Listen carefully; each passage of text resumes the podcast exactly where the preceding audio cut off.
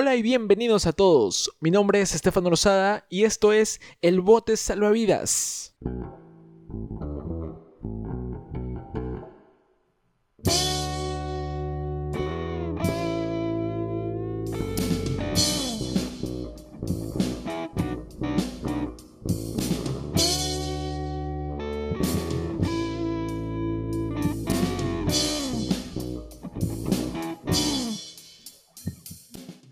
Hoy estoy con mi amigo, mi promo, mi compañero, mi partner, con quien he compartido muchas más cosas de las que puedo mencionar por acá. Y esperamos que los proyectos marchen bien para seguir compartiendo. Estoy aquí con Víctor Gerardo Paz Chávez, a.k.a. Viges, o como a mí me gusta llamarlo, Víctor el Nazi. Antes de continuar, quiero aclarar para nuestros amigos que eh, siempre me mencionan, eh, esto no es un par más, es un par más es el podcast que teníamos los dos hace un tiempo. Está en stop. No hemos... ¿Qué? Está en stop. ¿Qué? Está en stop. No. No, el podcast. Ah. no hemos abandonado el proyecto, solo nos hemos dado un break, un tiempo, como diría Blas, en el que intentamos corregir errores y pensamos cómo mejorarlo. Ahora sí, eh, qué gusto tenerte de vuelta acá, mirándote frente al micro. Gracias, gracias por la invitación. Se siente un poco raro volver, esta vez como invitado y ya no como podcaster. Siempre es raro volver, ¿no? Siempre es raro volver. Pero al fin y al cabo uno siempre vuelve donde fue feliz, ¿no? Exacto. Eh, a ver, hay muchas cosas de las que podríamos hablar. Un montón, infinidad. Pero ahora vamos por una en específico. Eres... Soy. ¿Qué de este mundo eso eres? Eres el... Todo para mí. Me lo ha dicho el viento. Eres el líder del VIH Team de Valorant. Buen nombrecito. decir. Qué buen nombre. Eh, a ver, ¿cómo nace esta afición, no? Ya es una afición. eh, es algo que empezó, empezamos para matar el tiempo en cuarentena, pero ahorita ya se ha vuelto eh, algo como una, una rutina. Lo hacemos, jugamos todas las noches. Sí. Bueno, esto nace hace aproximadamente un año y medio. Precisamente cuando volvía yo pues de Estados Unidos, cuando empezó la pandemia, cuando todos estábamos encerrados, ¿no? Y nosotros siempre hemos sido un grupo muy unido, ¿no? En la promoción. Así es. En la promoción en la que venimos siempre somos un grupo muy unido, salíamos a, a jugar siempre, ¿no? A pichanguear, buscábamos la manera de hacer deporte juntos, de hacer cosas juntos, salir, a- no sé, pocas veces a tomar, pero, pero también teníamos reuniones. Entonces lo de la pandemia es como que nos agarró a todos muy alejados y no había esa manera o no había el, el- el tiempo de compartir, ¿no? Cosas juntos. Entonces nace justamente por estas épocas ya un videojuego, ¿no? Que es Valorant. Y pues tú eres, precisamente tú eres el que me dice, muchachos, lo dices en el grupo, ¿no? Muchachos, eh, ¿por qué no se descargan el juego, ¿no? Para reunirnos, porque habíamos Claro. tenido una reunión en la que habíamos jugado, creo que Parchís, no, no Sí, recuerdo. Los fines de semana nos, nos reuníamos así para jugar este, esas cosas. Pero era como que, no sé, muy, muy de niños, ¿no? Faltaba siempre esa, esas cositas, este, Algo más que, pícaro. Claro, un poco más pícara, ¿no? Y tú puedes, mm, bueno, al menos dices, descárguense el juego, nos pasas el Exacto. link. Y así nace todo. Nace todo como una insistencia tuya por, por, por reunirnos esta vez, una vez más, ¿no? Eh, para jugar, ¿no?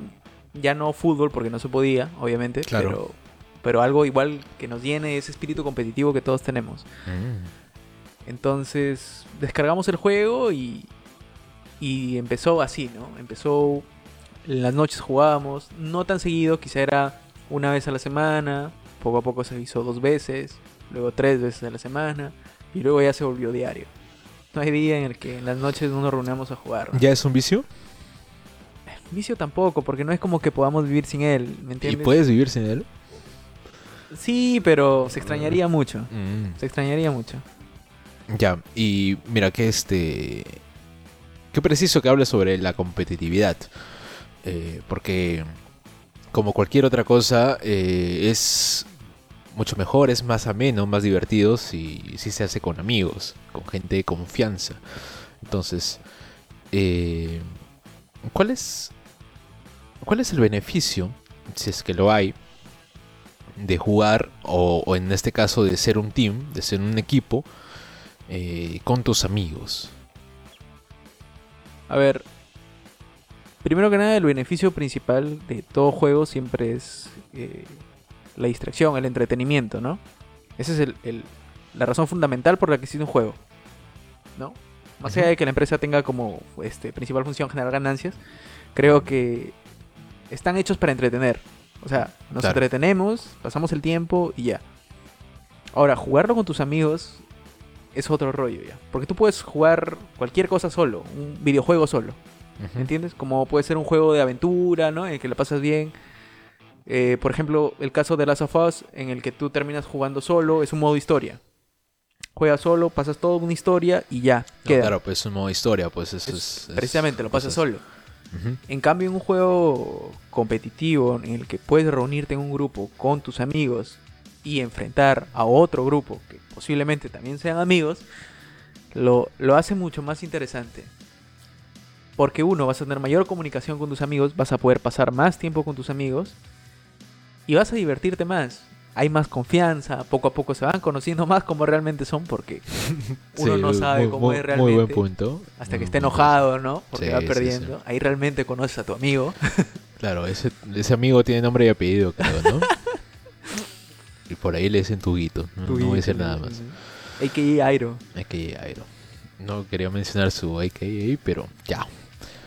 Entonces, es beneficioso jugar con amigos. ¿no? Es- se siente mucho mejor. Se siente mucho mejor. Claro, la satisfacción es mucho mayor cuando ganas con tu grupo de amigos que cuando ganas solo. Sí, pero ¿qué pasa cuando no empiezas, no, no ganas? Como ha pasado también. Llega un punto en que, o sea, sí, estamos jugando con los amigos, de alguna forma nos divertimos, pero no ganas. Es que, claro. En caliente, y nos ha pasado en el fútbol, nos ha pasado en el deporte. En caliente, uno cuando termina de una partida, un juego, puede decir muchas cosas en, en el momento, incluso culpar a alguien, ¿no? Porque estás con la cabeza caliente, porque uno siempre busca ganar. Al menos si eres una persona con espíritu competitivo, va a buscar siempre ganar. Y no te va a gustar perder, pues. Y peor aún si no, no sientes la responsabilidad tuya de que has cometido un error, ¿no? De que ha pasado algo por tu culpa Y no lo aceptas. y no lo aceptas, Mm. claro.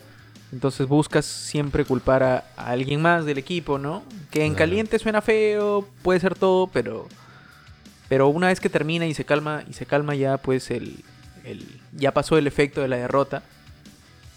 Eh, ¿Qué más puedes qué más puede, puedes decir? O sea, no no influye si realmente es una amistad, digamos, sincera, no va a influir mucho. Hay personas que se lo toman muy a pecho.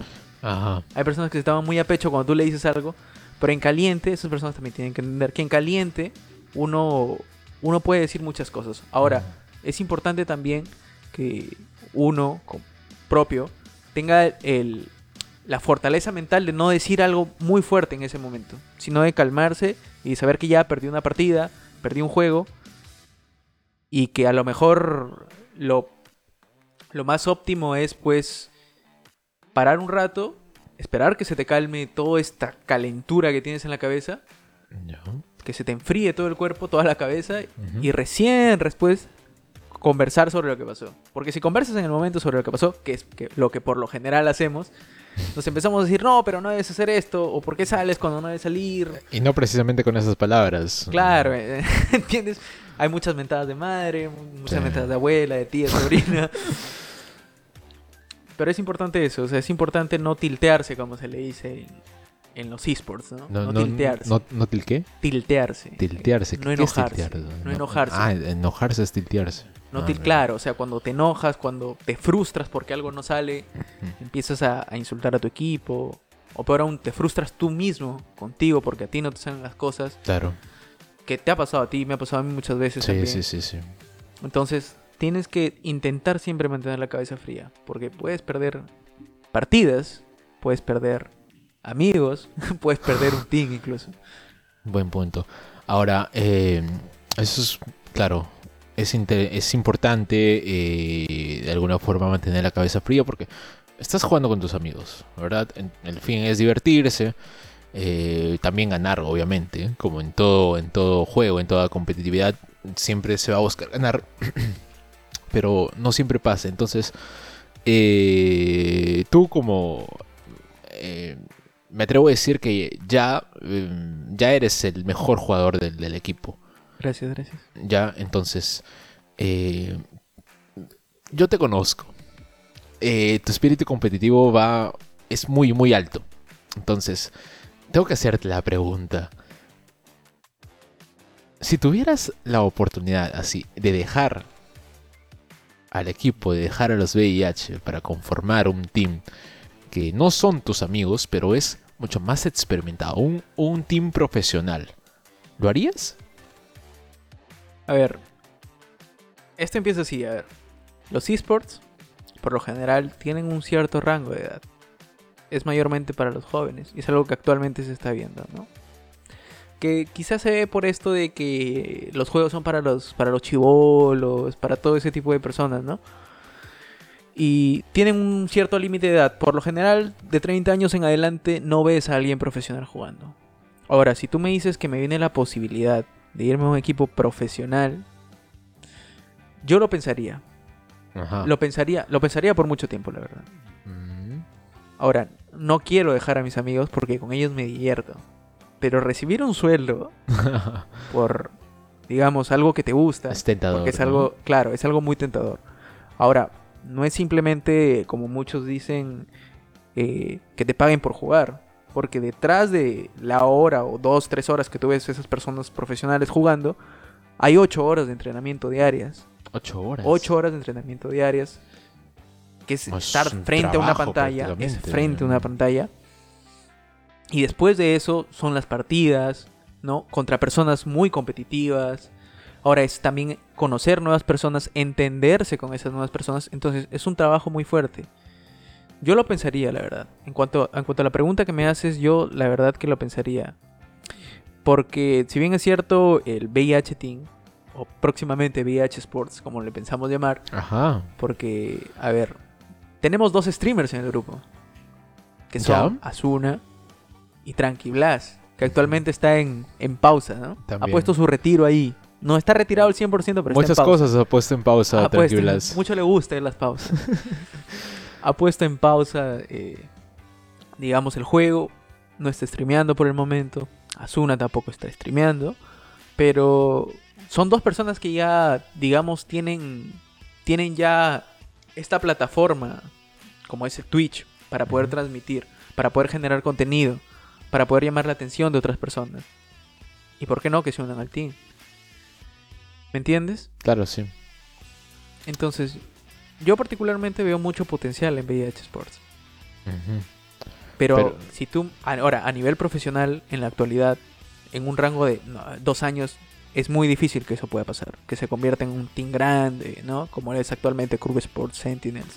G2 Muy difícil que se convierta en un team en grande. dos años, me refiero en corto plazo. Mm, Ya. A largo plazo tal vez no. no. Eh, Ya, entonces, a ver, ¿cuál es el rango de edad que ocupan estos juegos? Me A has ver, hablado de un rango de edad. Como te digo, en promedio, desde los 15 años ya están jugando profesionalmente hasta los 30 años que no he visto. Debe haber, ¿No debe visto haber. algún Pero- jugador profesional mayor de 30? En lo que es Valorant no, me imagino que en otros juegos como lo es por ejemplo Dota, eh, en CSGO me parece que sí hay gente mayor de 30 años, pero es como que ya llegan a esa edad y deciden hacer otras cosas. Se retiran, muchos hacen creadores de contenido, ¿no? Empiezan a, a promocionar al club, siguen trabajando por el club obviamente, pero ya no como jugadores profesionales, sino más como creadores de contenido. O sea, y empiezan a ser más famoso al club. Lo que hace, por ejemplo, eh, no sé, así conoces a Mixwell, por ejemplo. Él Ya, actualmente Mixwell. tiene 27 años. Pero él es jugador. Escucha, él es jugador profesional, pero él es el que hace conocido a G2, porque también es creador de contenido. Ya, ajá. Si Mixwell se va de G2, G2 pierde infinidad de fans. Ah, quizá no infinidad, pero miles de miles pierde. Quizá 100 mil, 200 mil, 300 mil, que son los seguidores que tiene Mixwell. Porque apoyan más a él, apoyan más a la persona que al club. Porque muchos se encariñaron con el club por él, Por él. Claro. Ahora, eh, me llama mucho la atención lo que dices sobre el team eh, de VIH. ¿Ves potencial pero no crees que, que logren dar ese salto al hacer un, un team profesional. O al menos No, en el corto plazo. No en el corto no en el plazo. corto plazo. Pero, a ver, vamos, tú tienes una visión de esto que sí te gustaría dentro de... porque aún ocupas ese, ese rango de edad y por lo que escucho, sientes de que eso en algún momento se te va a ir, eh, se te va a ir esa oportunidad. Es una oportunidad. El problema de las oportunidades es que todas tienen un costo. Es lo que llamamos el costo de oportunidad. a eso voy. Entonces, eh, tú ves el potencial, pero a corto plazo no ves que ellos sean así, porque yo No, los conozco, yo conozco al grupo Claro. y, y nadie tiene este, esta eh, set de competitividad, este, esta, estas ganas de ganar. O, está ahí empeñado siempre por mejorar como tú las tienes. Tal vez uno dos por ahí, a lo mucho tres. Pero para un team son cinco mínimo. Y no veo esos cinco que, quieran, que quieran siquiera estar a tu altura. Es por eso, lo, a lo que voy es eso. O sea, muchos, a ver, están trabajando, tienen otras cosas que hacer, estudian, ¿no? Y es entendible todo eso. Es entendible. Por eso es que yo en el corto plazo no veo eso, no veo ese potencial en él. Al menos no, como te digo, en un promedio de dos años. Al menos en dos años no veo que se profesionalice como team. En más tiempo tal vez sí. Porque ya nos han comentado que hay personas que les gustaría realmente eh, crear contenido, streamear. Claro, sí, sí, sí. Entonces, esas personas de por sí ya generarían eh, un público por el cual llamaría la atención. Se llamarían, se verían llamados por el, por el team, ¿entiendes? Se verían, digamos, como, oye, mira, ¿y él a, qué team pertenece? Porque la mayoría de creadores de contenido pertenece a un team. El caso Ibai en algún momento perteneció a G2. ¿Ah, sí? Ibai perteneció ¿Ibai- a G2. Ibai Llanos? Ibai Llanos. Entonces, ahora ya es independiente. Incluso creo que piensa armar su propio team en España. No lo sé. El Kun Agüero, por ejemplo. Compró Crew. Compró, era, antes tenía otro nombre, Crew. La- lo compró y le puso el nombre Crew. Entonces, Ya. ¿me entiendes? Claro. Pero, ah, o sea, eh, que lo haya comprado no quiere decir de que, de que jale gente, porque conocemos Crew por el Kun Agüero, pero no conocemos a sus integrantes. Al menos por mi parte, no conozco Claro, ninguno. claro, claro. Pero de por sí ya el nombre del Kun Agüero, que se hizo streamer en, en cuarentena también, Sí, sí. es como que eh, generaban miles y muchas personas iban a verlo. eh, ya hace que, que piensen, ¿no? Wow, mira, tiene un, tiene un team que se llama Crew. ¿Por qué no lo apoyamos? Porque el Kun Agüero tú lo ves streameando y te cae súper bien. Sí, es una persona muy simpática. Te cae muy bien. El caso Ibai Llanos también. Lo es. Es un tipo que sonríe, buena gente, ¿no? Ujú. Su barrita, Ya. parece incluso el gigante de Clash Royale. Eh, ya. Entonces, la gente empieza a verlos y empieza a sentirse llamadas por lo, por, por a lo que ellos pertenecen, ¿no? En este caso, pues, este, el Kun Agüero, pues, creó su team y ahora Crew tiene una comunidad detrás muy grande que las que lo sigue y que lo apoya. Los streamers creo que son la parte fundamental de que todo team se profesionalice.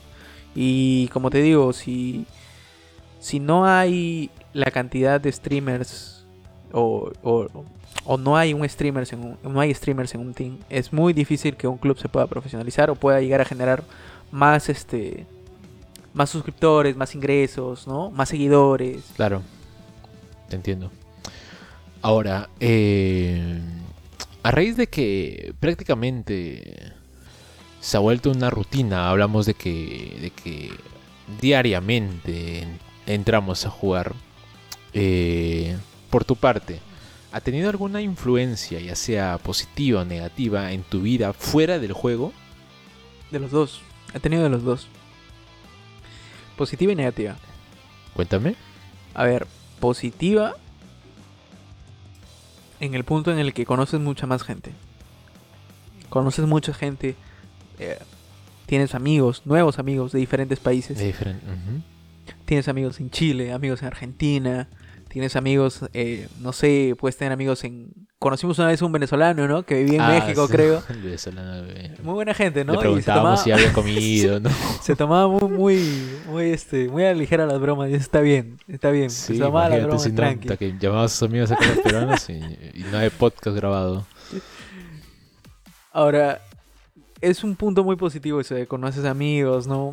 Hemos tenido reuniones incluso con esos amigos jugando también parchís y todas esas cosas. Mm, Entonces, tu agenda de amigos se agranda. Y tener amigos siempre es bueno. Conocer gente de diferentes países siempre va a ser bueno. El punto negativo es que muchas veces eh, el juego te hace que te olvides de otras cosas, ¿me entiendes? Claro. O sea, si no le pones un límite al juego, si tú por ejemplo dices, ya voy a jugar en las noches, ya, bacán, ya tienes un horario establecido, digamos las noches, de 10 en adelante hasta las 2, y ese es tu horario. De 10 a 2, 4 horas en un día, que es mucho, que es mucho, ya es, ya es, digamos, un horario establecido. Pero si eres muy desordenado y, por ejemplo, dices, te pasas todo el día, estudias en las mañanas Claro. y luego en la tarde terminas de estudiar y te pones a jugar. Luego eh, en la tarde sigues jugando, te tomas una pausa para cenar y en la noche continúas jugando y así, así. Eso va a terminar primero desgastándote mentalmente porque estás todo el día sentado frente a una computadora y va a terminar que termines dejando otras responsabilidades de lado. Claro. Como hay gente de que eh, deja sus trabajos a última hora, ¿no? Y se pone a jugar cuando debería estar haciendo sus trabajos, ¿no? Me ha pasado. Me pasa de vez en cuando. Mm, sí, no pues voy a que- negarlo. que- que- que- Y eso que juegos son en las noches. y- imagínate, pues, ¿no? Espero que... No, pero en las tardes me dedico a avanzar a veces. ¿no? Ah, sí, seguro. ok, una última pregunta. ¿Tienes alguna recomendación para quien recién empieza esto? Porque hay muchos que, que recién empiezan y rápido lo dejan porque, no sé, no se acostumbran o, o les va mal. Hay mucha gente tóxica en, todos los juegos. Entonces, tú, ahorita, de buena fe, ¿qué les recomendarías a estos que recién empiezan? Justo es muy importante lo que me acaba de decir, la comunidad tóxica. Porque la comunidad tóxica es parte fundamental también, primero de todos los juegos competitivos, y es parte fundamental de que mucha gente se retire.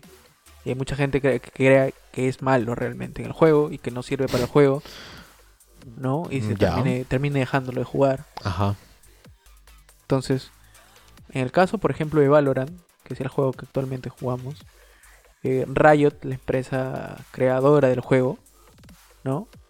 Eh, se toma muy, muy en serio eso de, de la gente tóxica y tienes la posibilidad de reportarlo. Y si incluso graba las conversaciones, graba los chats de voz que hay entre las personas y graba los, los textos que se envían. Entonces, si tú lo reportas y por ejemplo escribes en tal ronda me escribió tal cosa o hizo un comentario racista, que por lo general a los peruanos se les hace comentarios racistas, diciéndole eres peruano, o sea, como si fuera un insulto, mm, no ya. come palomas, por ejemplo, que es muy común que te lo Mm, digan. Claro. si eres de Perú. Eh, tú pones el reportas eso e inmediatamente a Riot eh, le suspende lo suspende temporalmente. Y te llega un mensaje incluso. Tu reporte ha sido exitoso y lo, lo suspenden lo suspenden temporalmente. Incluso hay veces en las que lo suspenden 100 horas hasta el punto en el que lo puedes suspender ya permanentemente el juego. Eres tóxico no te quiero en mi juego. Qué y me parece un punto muy positivo de este juego, ya que eh, no había visto otro juego que en su comodidad tenga a, a tantas mujeres jugando. No sé si sea el hecho de, de tal vez los gráficos o, o es que los personajes son en su mayoría mujeres, no, no lo sé, pero es una bonita comunidad el hecho de, de tener a, a bastantes mujeres ahí jugando también con nosotros. Ahí es donde hemos conocido a las... A las aluminio, ¿no? A las argentinas. aluminio los Sí. aluminios Zoe Zoe. ¿Qué será Zoe? ¿Qué será de su vida? Luisa Luisa, ¿no? ¿no? Claro. Silvana. Silvana, eh, la última que, que Manuel mandó la mierda, ¿cómo? Eliana. Elia- Y Eliana es de por acá, mira. Eliana, claro, vive cerca y una vez casi fuimos a verla, pero por cosas de la vida decidimos no, no salir, estábamos quedando para ir en bicicleta. Eh, pero bueno, muchas gracias por, por tu tiempo, por compartir eh, Bueno, ¿me detalles. ¿estás votando? No, no, no quisiste que responda el consejo que le doy a él. Ah, que todavía no das el consejo, a ver, da el consejo. A ver, primero que nada, uno siempre debe tener la mentalidad tranquila. Por más que alguien te diga algo que tú no eres, o retírate, o apaga la computadora, ¿no? O, Pero que tú no, sé. eres en qué sentido, porque me acabas de decir de que hay mucha gente de que no sirve para el juego, entonces... No, no, no, no. He dicho que hay gente que dice que no Ah, sirve para el juego. Perdón, perdón, no, No, bien. la costumbre, ¿ves? De que te traten mal en el juego, eso hace también que influya en tu vida personal. Eso es malo, no, no hay que ser, no, hay que ser ya- ya Estoy tóxico. acostumbrado ya a ustedes, ¿no? Está bien, Ya, ya sé cómo son ya, ya, entonces... Me, me espero Eh, esas uno, palabras siempre, de su parte. uno- uno siempre tiene que tener la mentalidad fría y evitar que esos comentarios te hagan daño. Y si te hacen daño, pues primero repórtalo y, y después, si realmente quieres dedicarte a esto profesionalmente, primero no descuides tus estudios, que es lo principal, y después dedica todo el tiempo libre, si es que lo tienes, Claro. a realmente entrenarte en el juego. Y si ves que cometes errores, pues mira videos en YouTube de personas jugando, que te va a servir mucho, porque son personas que juegan mucho mejor que tú probablemente, y te va a servir viéndolos jugar, ¿no? Qué es lo que hacen, cómo es que entrenan incluso, como en el caso de nuestro compañero Iron, ¿no? Que se dedica- él hace muchas rutinas, hace muchas rutinas para ¿Y le mejorar. funciona? Ha mejorado, ha mejorado, en- ¿Sí? en, seis meses ha mejorado. En seis meses. Sí, ha subido un rango. Un Pero rango en ha, seis ha meses. mejorado, ha mejorado. Mm, Bueno, no, no- estoy O sea, muy claro, no todo, no tanto, todo, no ¿verdad? todo, le, no todo le sirve, ¿no? Uf, De, de la ya. misma manera. Hay algunos en los que sí tienen un efecto inmediato Ajá. y otros en los que no, pues, ¿no? Ahora, e- es importante también que, que al menos acá en Perú, bueno, es, la comunidad de los eSports todavía no está muy desarrollada. Incluso los padres piensan que es un vicio, ¿no? Que, que no se pueden Sí. dedicar a eso realmente. Que no deberían. Que no piensan, no piensan dedicarse a eso. Y, por ejemplo, en el caso de Europa, desde los 15 años, ya ves que le están pagando 1.200 dólares, 1.200 euros por mes, solamente por jugar y entrenar, ¿no? Suena interesante. Es un dato muy interesante también. Hablaste también de la comunidad de mujeres, que es muy interesante, porque hay comunidad de mujeres, hay este esports precisamente enfocado en las mujeres. Por ejemplo, en Valorant hay este teams de mujeres que, se, que juegan profesionalmente, pero que tienen muy pocas visualizaciones. Únicamente mujeres. Únicamente Teams. mujeres, Ah, mira. pero que tienen muy pocas vistas. Normalmente un torneo eh, Valorant en mujeres tiene 10 vistas, 15 vistas. A ver, a ver, 15 a ver. views, Ahorita se está comparado jugando- con los 30.000 views que tiene en promedio en la Champions. Claro, a eso voy. O sea, así como hay torneos de. como por ejemplo la Champions. Este. No es la Champions League. eh, No sé cómo se llama exactamente. Pero es una Champions de Valorant. Hay torneos también, pero en los que participan únicamente mujeres. Sí, pero Ya. que tienen muy poca, muy poca visualización. Mm. 10 personas nada más terminan viendo estas. Como te digo, la diferencia es muy grande. Claro. Ves ahorita, entras a Twitch y ves la cantidad de personas que están viendo un partido, es en promedio 30.000. Un partido de Valorant profesional. Promedio, ves la comparación que hay con las mujeres y son simplemente. No pasan de los 100 views. Ya. Eso es, Ah, eso es muy, muy. También muy complicado. Y hay que apoyar también el, el caso sí, de las se mujeres. debería apoyar ese tema. Mm, Porque, a ver, no es como en el fútbol o, o en, el, en el box, por ejemplo, que, que la diferencia, pues, ¿no? Biológica afecte en el resultado del, del, de lo que pasa en el encuentro. ¿Me entiendes? Claro. O sea, no es como que, por ejemplo, ah, él es hombre, ¿no? Genéticamente más fuerte. Por lo general, Claro. por lo general es genéticamente más fuerte, tiene cierta ventaja sobre la mujer. En este caso no, los dos tienen manos, tienen dos manos que pueden utilizar muy bien y que no necesita aplicar la fuerza, Solamente agilidad mental. la ¿no? agilidad mental, que es probablemente los dos tienen la misma agilidad mental. Y cada uno la desarrolla como, como conforme vaya entrenando también. Buen punto, buen dato. Ahora sí, eh, Ya me voy, no hace falta que me votes, brother. Yo sé que no me has extrañado todo este tiempo. es por el tiempo. Muchas gracias por eso, por compartir todo lo que... No sé si todo, pero por compartir todos estos detalles sobre esta afición. Y ya nos veremos dentro del juego para, para seguir pasándola bien, ¿no? Porque ese es el fin. Pasarla bien, estar con amigos y disfrutar dentro de lo que se pueda. Y sobre todo saludando a nuestras madres. Ah, no sé si sobre todo, pero, pero es parte de. Aquí Víctor Gerardo Paz Chávez y quien les habla, Estefano Lozada, desde el bote Salvavidas. Hasta la próxima.